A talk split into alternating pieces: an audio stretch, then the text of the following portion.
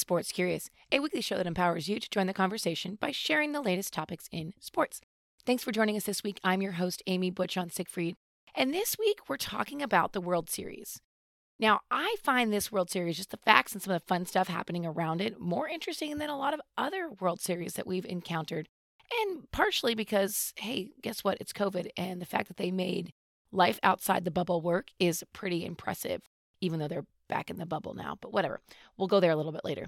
But the Tampa Bay Rays and the Los Angeles Dodgers are battling it out for the World Series as we speak. So let's talk a little bit about what makes this the most interesting and maybe most exciting World Series ever.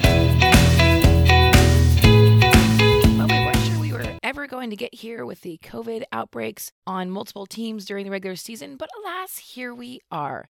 And the Tampa Bay Rays are the underdogs in this series, but not by much as both teams were the best in their league coming into the playoffs. Interestingly enough, the Rays entered into the postseason with the third lowest payroll in the league. The cost of their prorated salaries for the entire team is 28.3 million, while the prorated salaries for only 4 of the Dodgers' biggest players are $32.3 million total. I guess we'll see if it's worth it.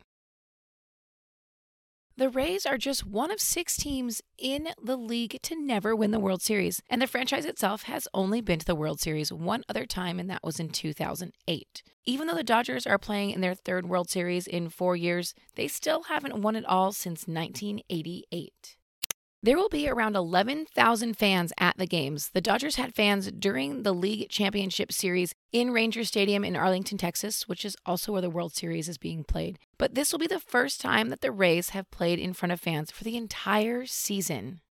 Los Angeles and Tampa Bay have been hotbeds for COVID era championships, with the Los Angeles Lakers winning the NBA championship and the Tampa Bay Lightning winning the NHL championship. This is the first time we've seen this happen with the two league champions battling it out for a World Series title. And last but certainly not least, while the teams are playing for the coveted World Series ring, that's not the jewelry that will be stirring up the conversation in the broadcast booth.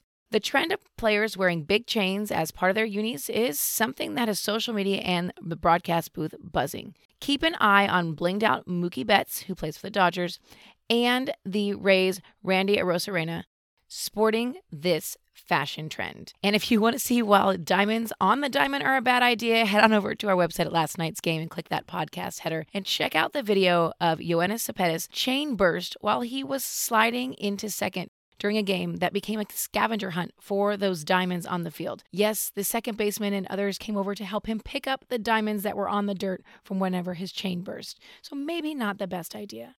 And a quick honorable mention to our favorite promotion of the year Steal a Base, Get a Taco promotion is back. Basically, if a player successfully steals a base during the series, fans across the country will get a free taco from Taco Bell. And in last night's game, game one of the World Series, Mookie Betts made that dream a reality with a stolen base. You can get your free Doritos Locos Tacos at restaurants on October 28th. Free food, finally something this country can agree on.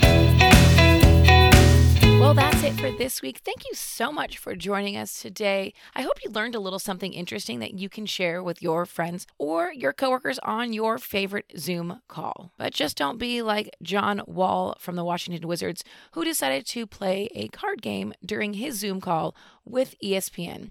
What, like ESPN's a big deal? Do you follow us on Instagram yet? If you don't, you should, because that's where we have daily conversation starters so you can get your day started off on the right foot.